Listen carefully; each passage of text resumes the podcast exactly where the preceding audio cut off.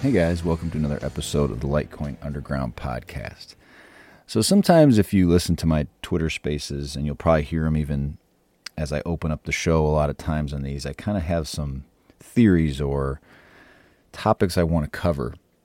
And those come from just, you know, the fact that for whatever reason, I can't stop thinking about cryptocurrencies. You know, I I find them interesting. I feel like there's arguments against them, and maybe you have these imaginary conversations to defend them or to try to teach people about them. So um, one that's come up a lot, though, or that I've been thinking about a lot, has been this privacy and fungibility conversation. So if you don't know, uh, last year, about thirteen, fourteen months ago, uh, MWeb was added to Litecoin. MWeb is stands for Mimble Wimble Extension Blocks. So I've done a video on it. Um, I would say go find some interviews with David Burkett if you want some really technical analysis of what it is. But essentially what the goal of it is is to add kind of a layer of privacy slash fungibility to Litecoin. So let's back up before MWeb was around. And as I've said before, Bitcoin and Litecoin are very similar. So before MWeb, essentially everything on Litecoin uh, is... transparent. Uh, what that means is there's you can go online and look up a Litecoin block explorer. You can view your addresses. So if you open up a wallet and you have a public address um, with what's called a U T X O, a U T X O is kind of a, uh, I'll call it like a serial number for a particular uh, amount of coins. So it's not like It's not like one U T X O is used like a dollar bill. It's just kind of however much is inside that particular serial number. It can vary, but you can actually track the history of it. You can see where where did coins come from. So if I have serial number one two three, you can look back and see that the coins I received at one two three were received from one two two. And one two one and one two zero, right on down the line, all the way back to kind of when the coins originated. Now, it's it's a crazy map. You know, when you start divvying up these coins and they're being sent around a lot, you're talking about a lot of transactions, a lot of different wallets with really no way to provably show that any of these coins are linked to an individual person. And um, and this is what's gotten me thinking a lot about, like, what's the difference between privacy and fungibility, and what's the goal with these things? And I guess this is a theory I have, or kind of a, a concept I've been kind of rolling around in my brain. So one of the things I think is important to focus on is what is the purpose of fungibility? Because if you hear people like, you know, the Monero crowd is pretty notorious for this, right? So Monero is absolutely private at the base layer. What that means is there's no, you can't go on a Monero block explorer and track Monero coins. You can't even, if you see someone has a wallet, you um, there's no way of proving where coins were sent to who and tying a name specifically to a certain set of coins, uh, certainly that didn't come off of an exchange, right? You just find somebody randomly, you look at their wallet, you're not going to be able to see what, what history they have um of their usage of Monero, where with Litecoin, you could actually see, well, they sent money to this address, and they sent money to this address, and sent money to this address. They received money from a certain address. And there are companies out there uh, like Chainalysis, Chainalysis, I think it's called, or Chainalysis, one of the two, and others. I think Elliptical is another one. And they um, they can map out this kind of web of transactions and link transactions to each other.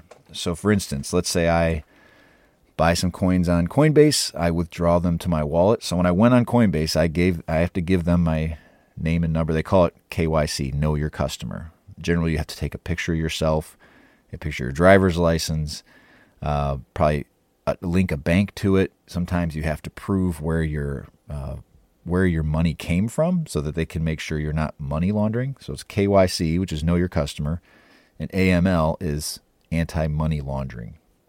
So all these banks and all these major institutions that are regulated and licensed have to report this information to the I R S or and probably other groups as well, right? You can assume the D E A and the A T F and Homeland Security and all these other people have that information, and they know, okay, this U T X O, or this serial number, we'll call it, belongs to me, Litecoin Underground, okay? They know I bought it and I withdrew it and sent it to such and such an address, again, this U T X O.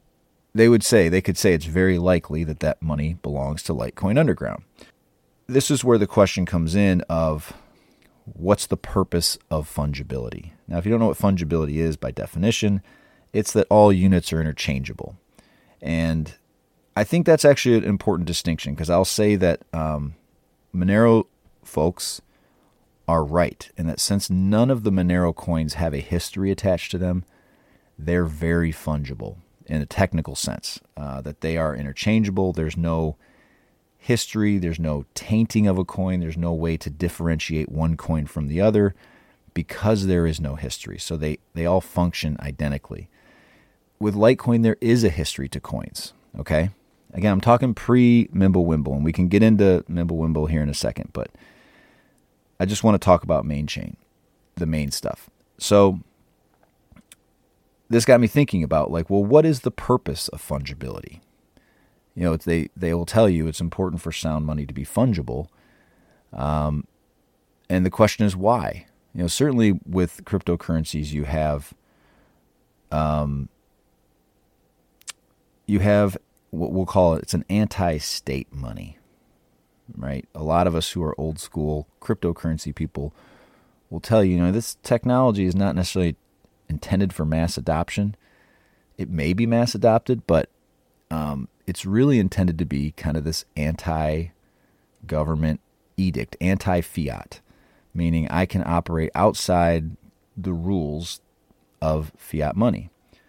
So the big concern with fungibility is that you will be linked. So if Litecoin is not fungible, that I can be linked to bad behavior even if I'm not guilty.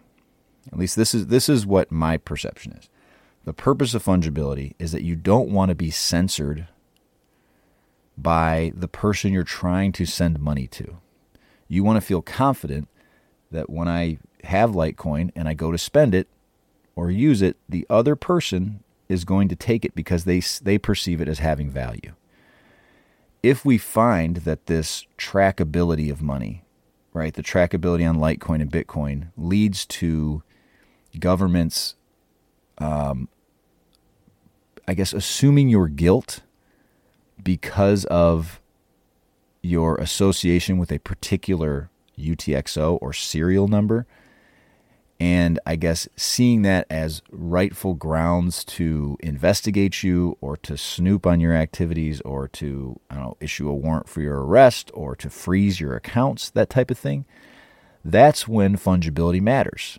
Um, be outside of that, I don't quite know what the purpose of the fungibility is, okay? Because in the protocol, Litecoin and Bitcoin are fungible, meaning like there's no ability for a recipient to reject your transactions or filter your transactions based on its history. So if I have somebody who's a Litecoin, is a Litecoiner, no matter what the history of my coins are, their wallet views those U T X Os as the same as every other. So within the protocol, there's no distinction of coin history. There's no good and bad coins, quote unquote. And so when we're talking about fungibility in this sense, what has gotten me thinking is that we're really talking about a human behavior. We're talking about the ability for the recipient to question or analyze the coins that they're sending you, because the computer program itself, the, you know, the Litecoin protocol isn't going to do that censoring for you. So it really comes down to human behavior and a human's choice to reject a transaction. So I, I have a list next to me on my whiteboard, if you've seen my videos, and there's seven qualities of crypto, or Bitcoin and Litecoin I always take. Decentralized, permissionless, trustless, censorship resistant, immutable, secure, and scarce. And even Satoshi used the phrase censorship resistant. And I think the reason he did that is he understood that the only way to, uh, the only censorship that's possible on Bitcoin and Litecoin is from the recipient, right? So I go to spend money. I can't force somebody to take my Litecoin. They have to willingly take it. Uh, they may want to convert it into something else, right? Which, in a sense, they're then accepting Litecoin. Even if they switch it into dollars, they switch it into Bitcoin, or they switch it into Ethereum or whatever, um, at that moment, I'm not being censored. I'm able to spend my money at an agreed-upon price, and there's no, there's nothing that's preventing me from using the coins. So the fungibility comes in when there's the potential for censorship. And I, so this is where I started thinking about, well, why would people censor this money? Why would you censor money based on its history? Okay? I gave you the government example, right? The government might say there was a transaction from Iran or North Korea that was involved with weapons, and, you know, you're the U T X O, you, you know, you were the recipient of that money, right? The money got sent from what we believe to be a terrorist organization, and it went into your wallet. So when I take my coins and try to send them to Coinbase, right? Now, Coinbase is this trusted institution that has to be licensed by the government. They may have flagged certain U T X Os, and Coinbase can say, they may even take the the um, money, but then freeze your account, because now you are subject to an investigation. Even if you have no idea why, you know, you might have bought a gift card or something, and you were two steps away from a terrorist transaction or a suspected terrorist transaction. And now, just because you were innocently using your money, you're you're a suspect, quote unquote. Obviously, this is not an ideal scenario, right? I think that I think we could say these are one of the things that is a definite weakness of Bitcoin and Litecoin in their native state. So that's one way you can be censored. The other would be that the person who you're trying to spend money with, so I go to a store and I say, hey, do you guys accept Litecoin? And they might go, nope, I'm not interested, right? That's another way. And and why would they not be interested? Why would this fungibility cause a problem with them being interested?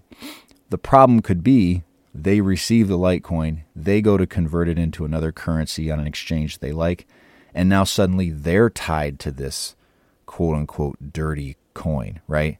Now they're three steps away from this terrorist transaction, and do their funds get frozen, and does it become a problem for them?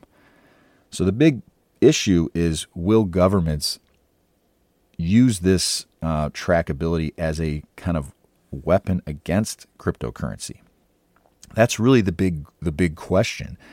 We've seen it a little bit. Um, if you remember, about two years ago, there was some protests in Canada with the truckers that were blocking the roadway, and um, they were receiving donations from people via Bitcoin to like a reg, you know, a Coinbase account, meaning like a, you know, an exchange account. I don't know if it was Coinbase specifically. Because the Canadian government saw this as kind of like a terrorist group, anybody in the U S who sent money to those truckers from a Coinbase account could be kind of linked, and they'd be like, well, hey, this guy's supporting terrorism in another country.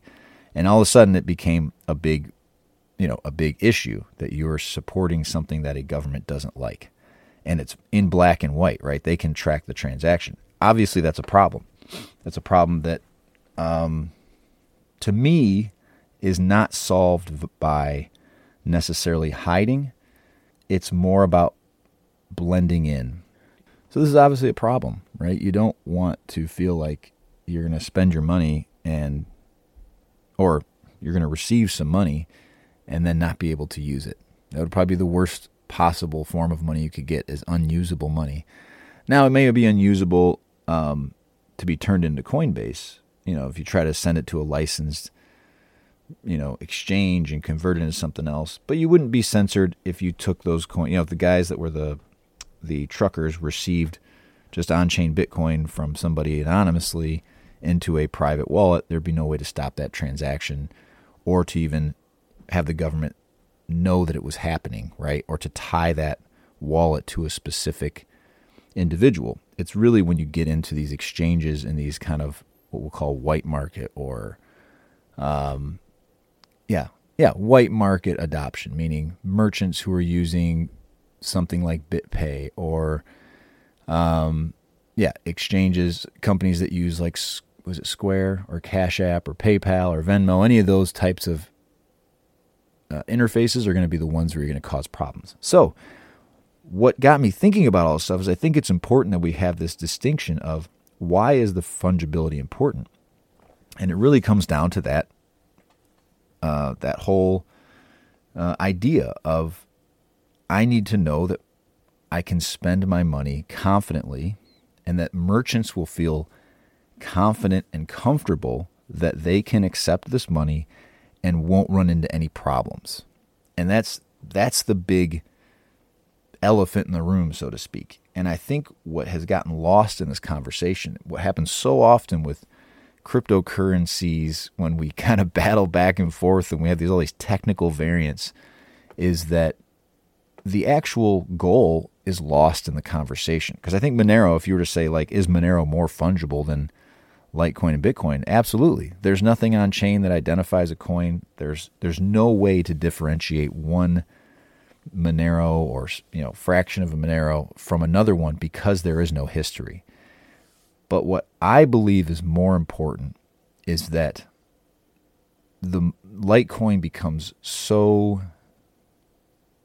so used, so generally accepted that purely owning Litecoin or having a particular U T X O doesn't lay any particular blame at your feet.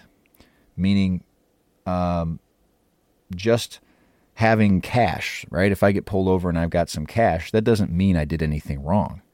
It just means I have cash, right? If I go to a store and spend cash, that store doesn't have any concern that somebody will see that as valuable or that they'll be able to use it because they know that there's plausible deniability. There's no, they had no reason to believe this was counterfeit or counterfeit money or tainted money in some way. I, counterfeit's probably a bad example, but they have no, it's, there's no expectation on the part of the government that they would, that the merchant receiving that cash would, um, be responsible for the history of that cash or have any reason to question the history of that cash. They're just accepting money.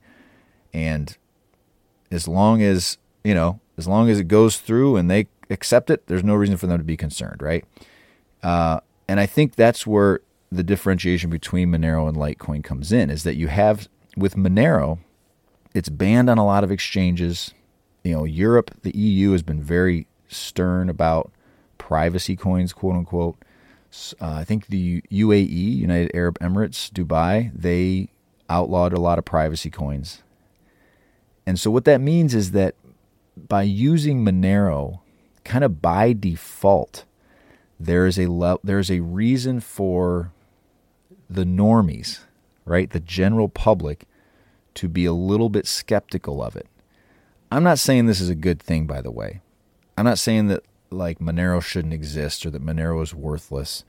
I think Monero has a very important use case, but I think as far as widespread adoption, it creates an issue. It creates this kind of divide between, I'm going to use the phrase normies because I think I think that's important. I think people who aren't engaging with cryptocurrencies much, who don't understand deeply the technicals, which is going to be ninety-nine percent of people, aren't going to really quite understand the difference between these these coins.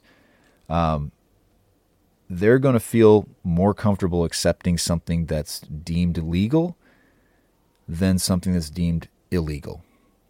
And I don't know if this is a good thing or a bad thing in the in the short term. I'm just thinking about what I feel the, the goal of cryptocurrency ideally would be, that it's so commonly used that purely in, purely using Litecoin and Bitcoin wouldn't be seen as criminal in any way, wouldn't be seen as a reason to be suspicious in any way. It would be viewed as using cash or gold or silver, something that is a common investment and people hold it for various reasons and maybe just a preference, where with something that's been outlawed and been kind of more viewed as, yeah, illegal, right, by the government, quote unquote, as a bad coin or whatever, terrorist coin or something, um, I can see where people would be far less likely to accept it because they just don't know enough and they just don't want to get their hands dirty, right? Like, I don't know the technicals.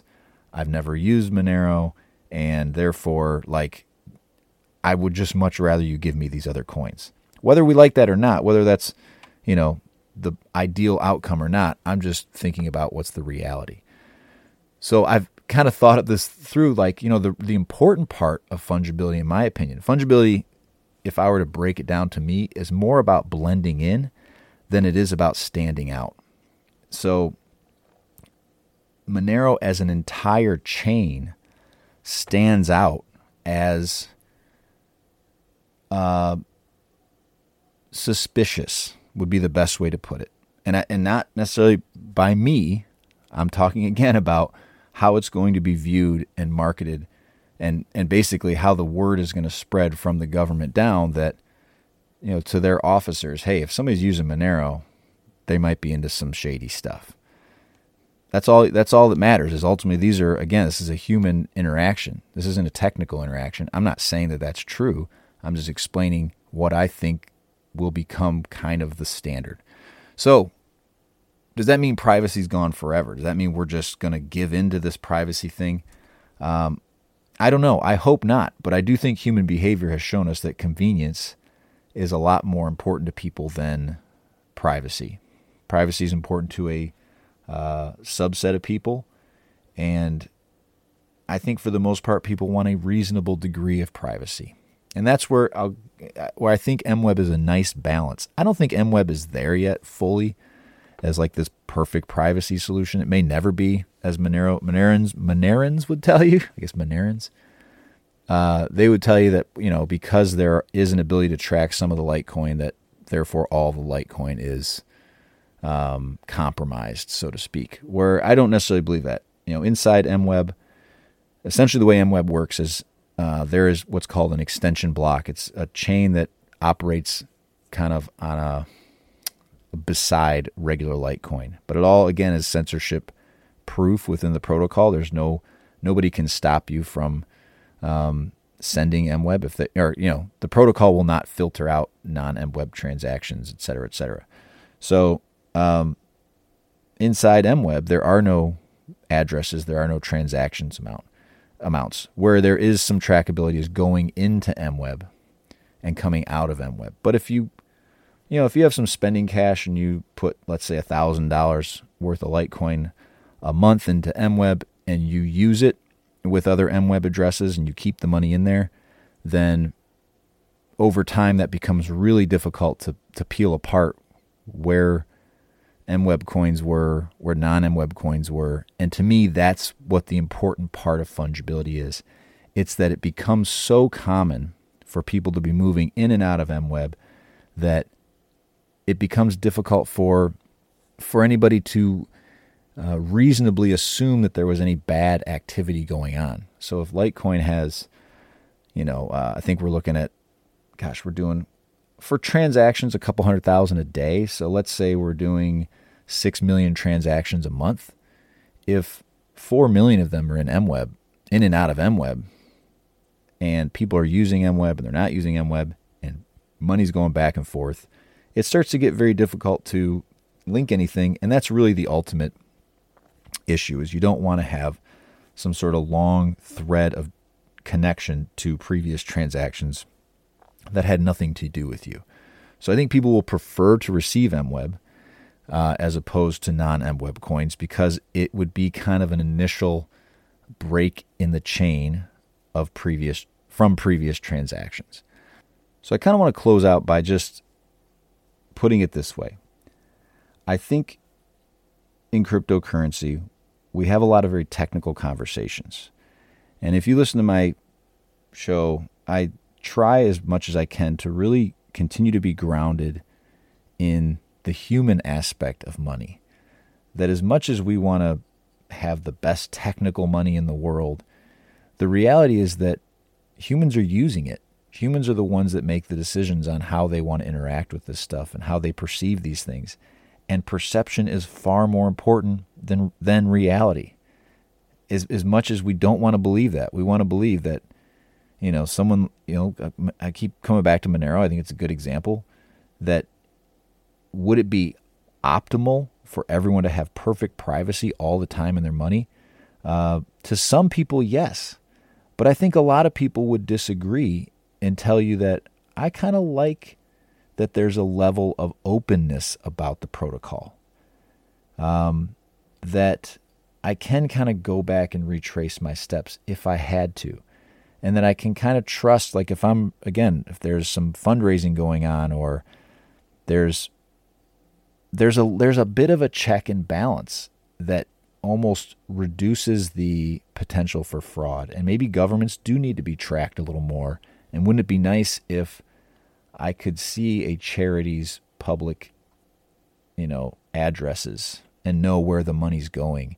Um, I know there's some possibilities of doing that within Monero, and I'm not saying that, that there's not, but it's just a lot more convoluted process, and it re- it requires a lever- level of trust. You could have a view key, a particular view key on Monero, and but it doesn't apply to all the wallets that somebody has or all the U T X Os. And so um, I just think that that we have to always remember these are human beings interacting with this stuff. And the more people that use them, the more common it is to use. That's how we achieve fungibility, because at the end of the day, this is about how people perceive this money. If you use the money, you're going to be a lot less likely to be someone who is suspicious of other users, because you'll say, well, I've done it. I've sent Litecoin. I'm, there's, I wasn't guilty just by association. Where if Monero is outlawed and so few people use it that your average person who's going to sit on a jury or investigate a case is going to give a um, is not going to give fair treatment to Monero users, because it is this dark market money. There's going to be an assumption of something nefarious was going on. Again, I got to repeat this a hundred times. Not saying that that's the truth. I'm just telling you that's what people will perceive. And perception is, in human environments, which we all engage in, in which money is a human tool, there's going to be this... Um, this differentiation in people's minds between a black market money that's been banned and a money that's been is considered acceptable, whatever, you know, fair, open, and honest. So I want to remind everybody, I'm not necessarily the truth teller. I'm not a sage. This is just an idea and something I've been thinking about um, that I hope maybe gets you thinking and can generate some conversation or some thoughts in your own life.